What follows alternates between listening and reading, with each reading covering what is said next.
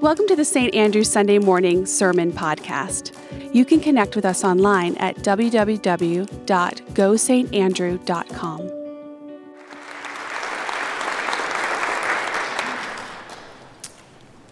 Friends, today our reading comes to us again from the Gospel according to Mark. Among the Gospels, Mark was the most neglected by the early church. In fact, no commentary was written on Mark until the sixth century. It is by far the shortest of the four Gospels. 90% of its stories are found in either Matthew or Luke. The early church father, Augustine, considered Mark to be a mere abbreviation of Matthew and Luke.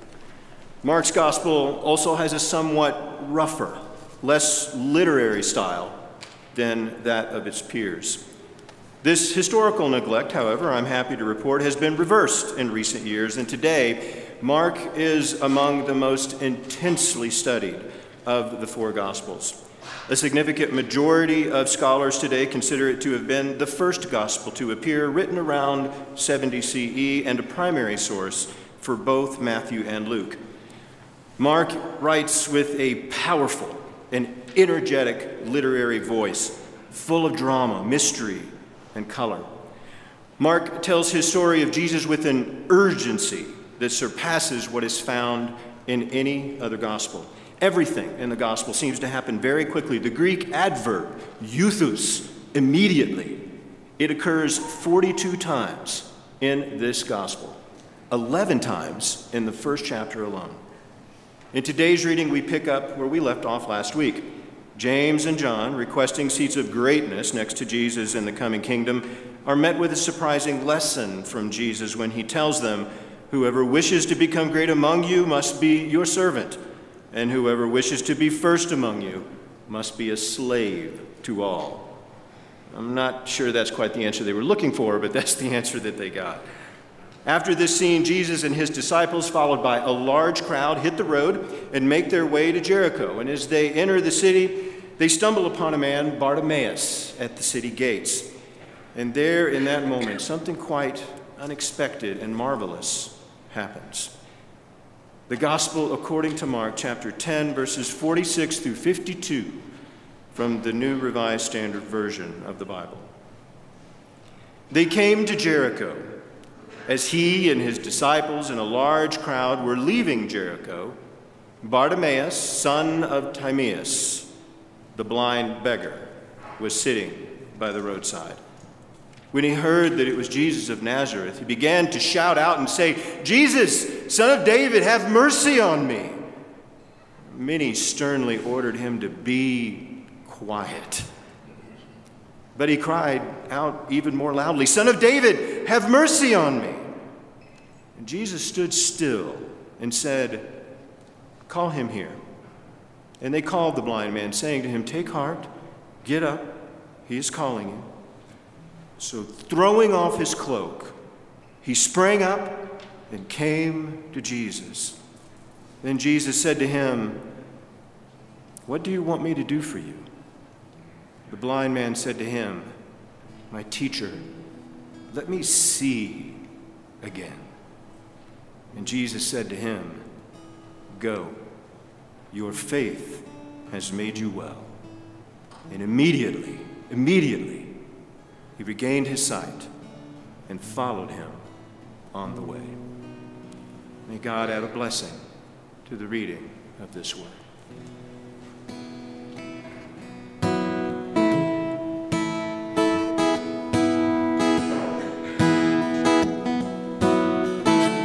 Let's sing together. I want a house.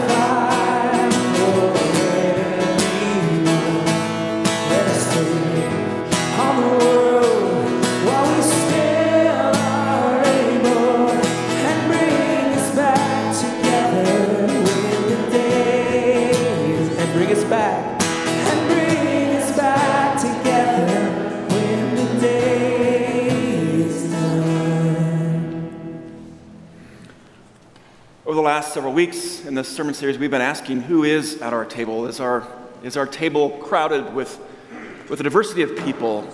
Um, are we gathering around ourselves people who, on the outside, may look very different from us, but who, on the inside, might be so remarkably similar to us that they bring out the best of us and help us to live better lives ourselves?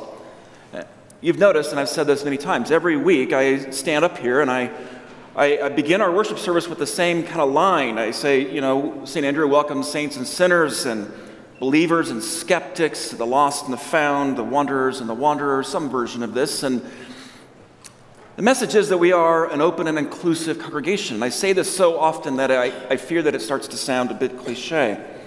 Um, but I have to say it every week because, number one, it's true. When you're here, you are included, you're accepted for who you are. But number two, I have to say because it's not true in a lot of other churches. Now, there are a lot of churches that will say we accept everyone, but then you get inside and you figure that it wasn't quite the kind of acceptance or inclusion that you had in mind.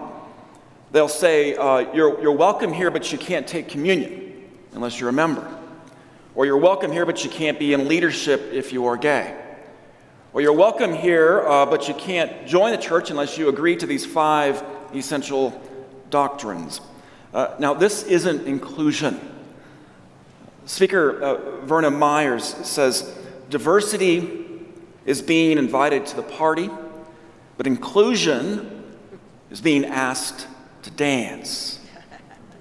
This is the kind of inclusion that Jesus practiced. Diversity was not the mission of Jesus. Jesus asked us to dance. And Jesus saw people not as objects to be collected and included, he saw them as subjects to commune with. And in this experience, Jesus found it very important to hang out with people who were, at least on the outside, remarkably different from him the religious and the irreligious, the Jew and the Gentile, men and women, Pharisees, centurions, soldiers, and slaves, the rich, the destitute, the powerful, the powerless, friends, and even adversaries. And Jesus saw these people as essential to who he was. He needed them. He, he didn't include them just because he didn't want to leave anybody out. He included them because he knew he couldn't live without them. They had something to teach him. That in this relationship, in this encounter with them, they could teach him something. And in his relationship with them, as we watch that, we have something to learn from that. Um, this, is, um, this is a discovery for many religious people to understand that the reach of God goes beyond those that are look like us and think like us and act like us, even believe like us. And so we've seen over these last several weeks that Jesus included some important people in his circle. He included the skeptic, the child, he included the justice seeker, he included uh, the, uh, the, the ones that were, were, were even looking for, for greatness but um, couldn't find it. But Jesus says we, we include even the ally because they elevate others. This morning we come to this extraordinary story of the day, in Mark's gospel at least, that, that Jesus invites this blind Bartimaeus to the dance. Bartimaeus is the inspiring symbol of what it means to do the hard work of recovery and to find healing in our lives. And so I want to talk about I want to talk today about those who are in recovery, those who are recovering. and uh, remind us that the recovering have something to teach us, and so we must include them at our tables. Before we talk about the recovering, I just want to lift up some sobering statistics about addiction. Uh, studies from 2019 report that 22 million Americans suffer from active substance use disorders. 23 million people today are in active addiction recovery. 45 million people are directly impacted by addiction. One in three households suffer from or are exposed to or otherwise impacted by addiction. I mean, other data collected uh, during the pandemic uh, reveals that uh, drinking and drug use among adults has skyrocketed and that fatal drug overdose has spiked to record levels. Now, my message today is not specifically about addiction, but about recovery. But I do want to invite you this morning to look inward and to ask yourself, do I need help? And if you do need help, or if somebody else is telling you that you need help, ask for it. Addiction is a chronic but treatable disorder. It's characterized by this compulsive need to use drugs or to drink alcohol despite negative consequences. And this can be a physical or a psychological illness, but it manifests itself almost always as dependence. That is to say, I can't get through the day without it. I can't get through this experience without it. I need it. I need it. I need it. And the negative consequences of addiction uh, are, a whole host and spectrum of, of issues. It goes on one extreme with legal issues and DUIs, to social isolation, to family problems, to uh, difficulties just carrying out your daily responsibilities of parenting or being in relationship or going to work. So if you suffer from addiction, please hear me. There is absolutely no judgment here. There are resources, even here at St. Andrew, to help you. And if you need help, all you have to do is ask. You can get well. You can get well. Every day, countless people, as you saw in the video, countless people walk in these doors of St. Andrew and they make their way down this hallway. And for many of them, it feels on their first visit like the hall, uh, the hall of shame, as they call it.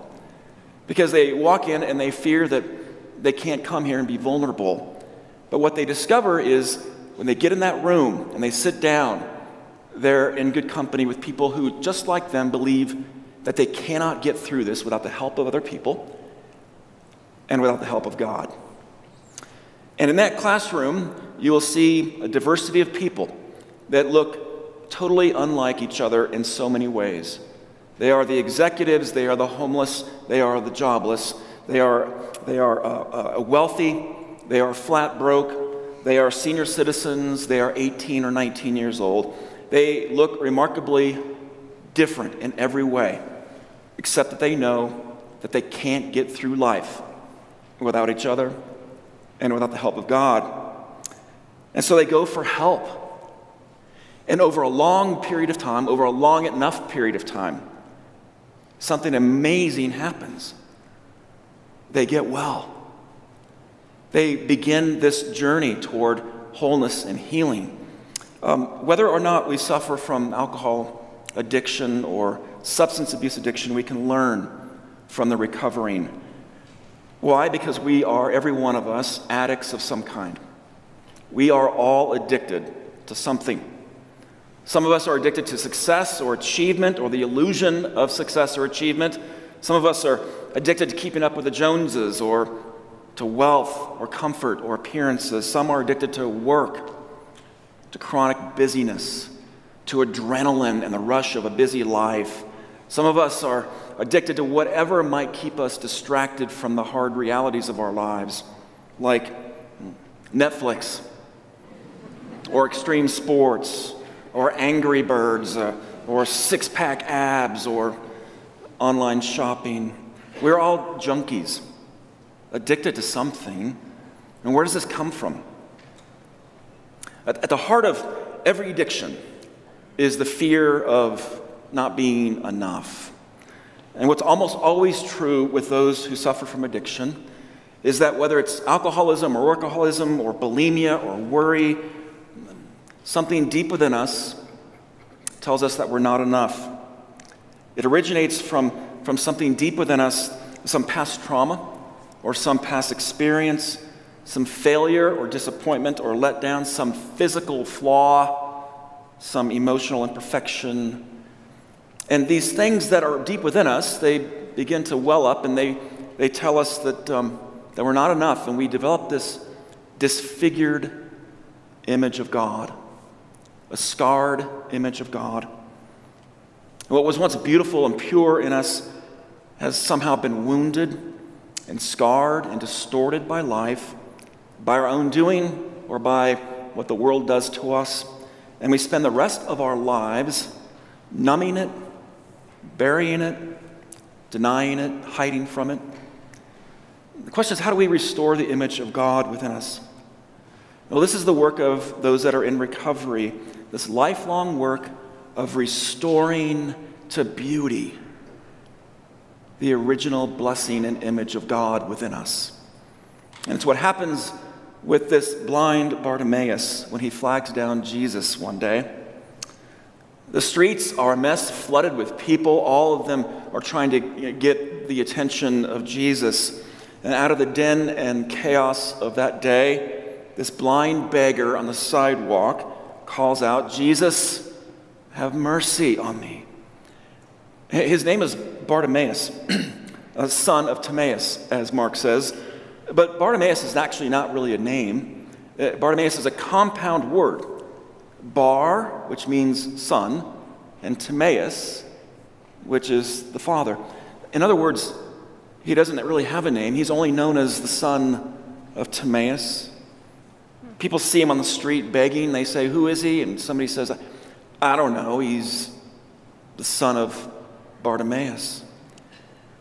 And we do this with the, the nameless in the world. The nameless on our streets, those that, uh, that don't have names or we don't know their names, we assign them some identity. We label them.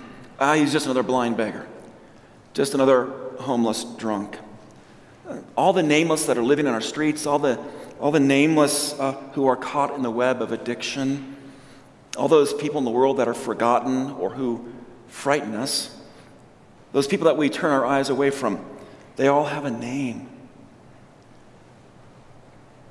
But when enough people put a label on someone, it starts to stick. And it becomes this self fulfilling prophecy. It covers up or blots out the image of God within them. But in this story, it won't be so anymore with Bartimaeus, this son of Timaeus. Have mercy on me, he says. Everyone's trying to get him to shut up, but the harder they try, the louder he cries, Lord, have mercy. It's almost embarrassing. I mean, most beggars of Jericho, they follow the, the standard sort of city council approved, tourist friendly method of begging you know, hold up a sign, politely keep your mouth shut, but not this Timaeus. Have mercy on me, Jesus. Here we come to the first reason that we need the recovering at our tables. They have chosen to no longer live in the prison of silence and secrets and shame. Breaking the silence is the entryway to healing and recovery. Addiction of any kind, addiction of many kinds, thrives always in this environment of silence and shame. And when that silence is broken, that's when healing can begin for everyone. I mentioned before, my own grandfather, he flew uh, combat missions in, in World War II in Europe. And when he returned to the war, he numbed the pain and then when his own son went off to Vietnam and came back in a coffin, he numbed the pain. When his marriage fell apart, he numbed the pain. Eventually, he was so numb, he left the family to numb the pain even more. I didn't know my own grandfather until I was about 13 or 14. We didn't talk about him in my family. We, we didn't mention his name. There were no photos on the wall of him. There was no thought or mention of him because the wreckage that he caused was so traumatic. But then, without warning, one day he came to his senses and he came home. And like Bartimaeus on the corner of that Jericho street, he asked for mercy and forgiveness. It was a miracle. He stopped drinking. He came to faith in God. He was baptized on Christmas Eve. Over time, that image of God, once scarred and disfigured, became visible again. And over the succeeding years, he told me his story, all of his regrets, his mistakes, the psychological toll that war took on him, um, his grief over the death of his son, the 45 years that he lost to alcoholism. And what he told me in those remaining years of his life, what he taught me, was that you have to tell your secrets. Secrets, when they're held on, they become toxic. But when we share our shame and our secrets, we find healing and we allow others to be a part of that healing. Carl Jung put it this way until the unconscious becomes conscious, it will direct your life, and you will call it fate. But Jesus said, Come to me, all who are weary and burdened. I'll give you rest. Take my yoke upon you, learn from me, for I'm gentle and humble in heart. And you will find rest for your souls, for my yoke is easy, my burden is light. And this is why we need the recovering at our tables. They teach us they teach us about the burden of our secrets and shame, and they model for us where to lay that burden down. this son of Timaeus speaks up, he, he breaks the silence. Jesus, have mercy. And once that silence is broken, Jesus tells the disciples, Go get him, bring him to me. And this is such a crucial detail of the story. Jesus doesn't go to this son of Timaeus to take care of business himself. Instead, he calls on the community to step in and get involved in this man's healing. Go get him. And Jesus could have walked to him, but he knows that the work, the work is not only to heal the son of Timaeus, the real miracle. The real miracle will happen only when those who sought to inhibit him begin to participate in his recovery. And in doing so, they become healed themselves. Someone told me recently about a friend of hers in 12 step group here. Early on in, uh, in his recovery, he didn't want to go to AA. He was, he was so full of shame and despair, he just couldn't physically bring himself to go. But these good people in the group, they would drive by his house every day and pick him up. And he said, You know, for the longest time, I thought my name was Get in the Car. because that's all I ever said to him. They would knock on the door, he didn't want to go, he couldn't bring himself to go. Over, over and over again, they would say, Get in the car. This is the second reason why we need the recovering at our tables. They teach us that there is no healing without the help of others.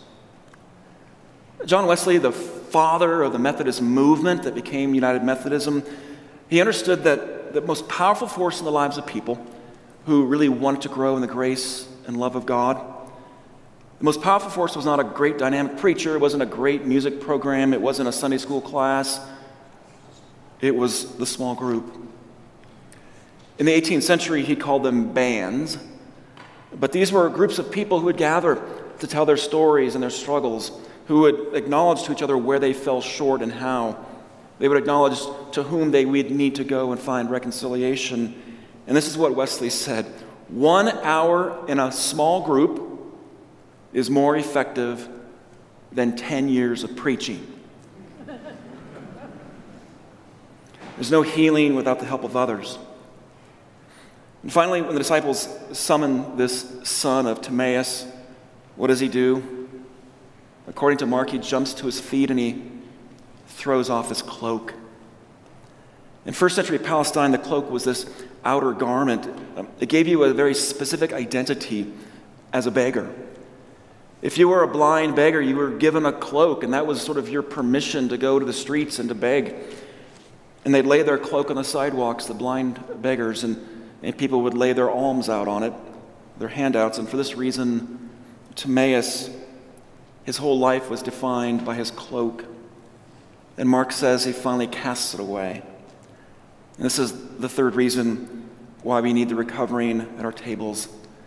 They teach us that the only obstacle to living fully in the present is finally surrendering our past. As a friend in recovery put it, we have to surrender our hope for a different past. profound. This man has finally had enough of his old life. He throws off his cloak, the last vestige of his disease, his final excuse, his only safety net. He no longer wants to believe that the disfigurement of his soul has to be some eternal destiny. He's not going back. And the recovering, they teach us that we can't fake it. They teach us that we can't be well until we finally let it go. The grievance, the trauma, the regret, the grief, the fear. Danny was a member of my first church in California. He was a, an AA sponsor. And one day he was at the church and he confessed to me that um, he had to disinform somebody that he couldn't be a sponsor anymore. This guy was lying about his drinking, and Danny told him, um, You're not ready to get sober, and you're faking it. So get back out there and drink yourself to death. Have a great time, and when you finally hit rock bottom, give me a call, but don't waste my time. And I said, Danny, that's a little harsh. He said, Recovery isn't for those who need it, it's for those who want it. And the son of Timaeus casts off his cloak. He wants a new garment. And Ephesians speaks of this new garment. He says, uh, the writer, put off your old self, which is being corrupted by its deceitful desires, to be made new in the attitude of your minds, and to put on the new self, created to be like God in true righteousness and holiness. What do you want me to do for you? says Jesus. And the man says, I want to see again. And what does he want to see? He wants to see the image of God in himself. And Jesus doesn't lay hands on him, he doesn't wave a magic wand. He just says, Your faith has made you well. It doesn't always work that way. For most, maybe it's more like your faith is making you well. Your faith is making you well until at long last we can all once again see that image of God within us hidden and buried for so long until we finally come to see that we are no longer some son of Timaeus, but children of God. Now, takeaways for today only the silence, only when the silence is broken can the healing begin. There is no healing without the help of others. The only obstacle to living fully in the present is surrendering finally our past.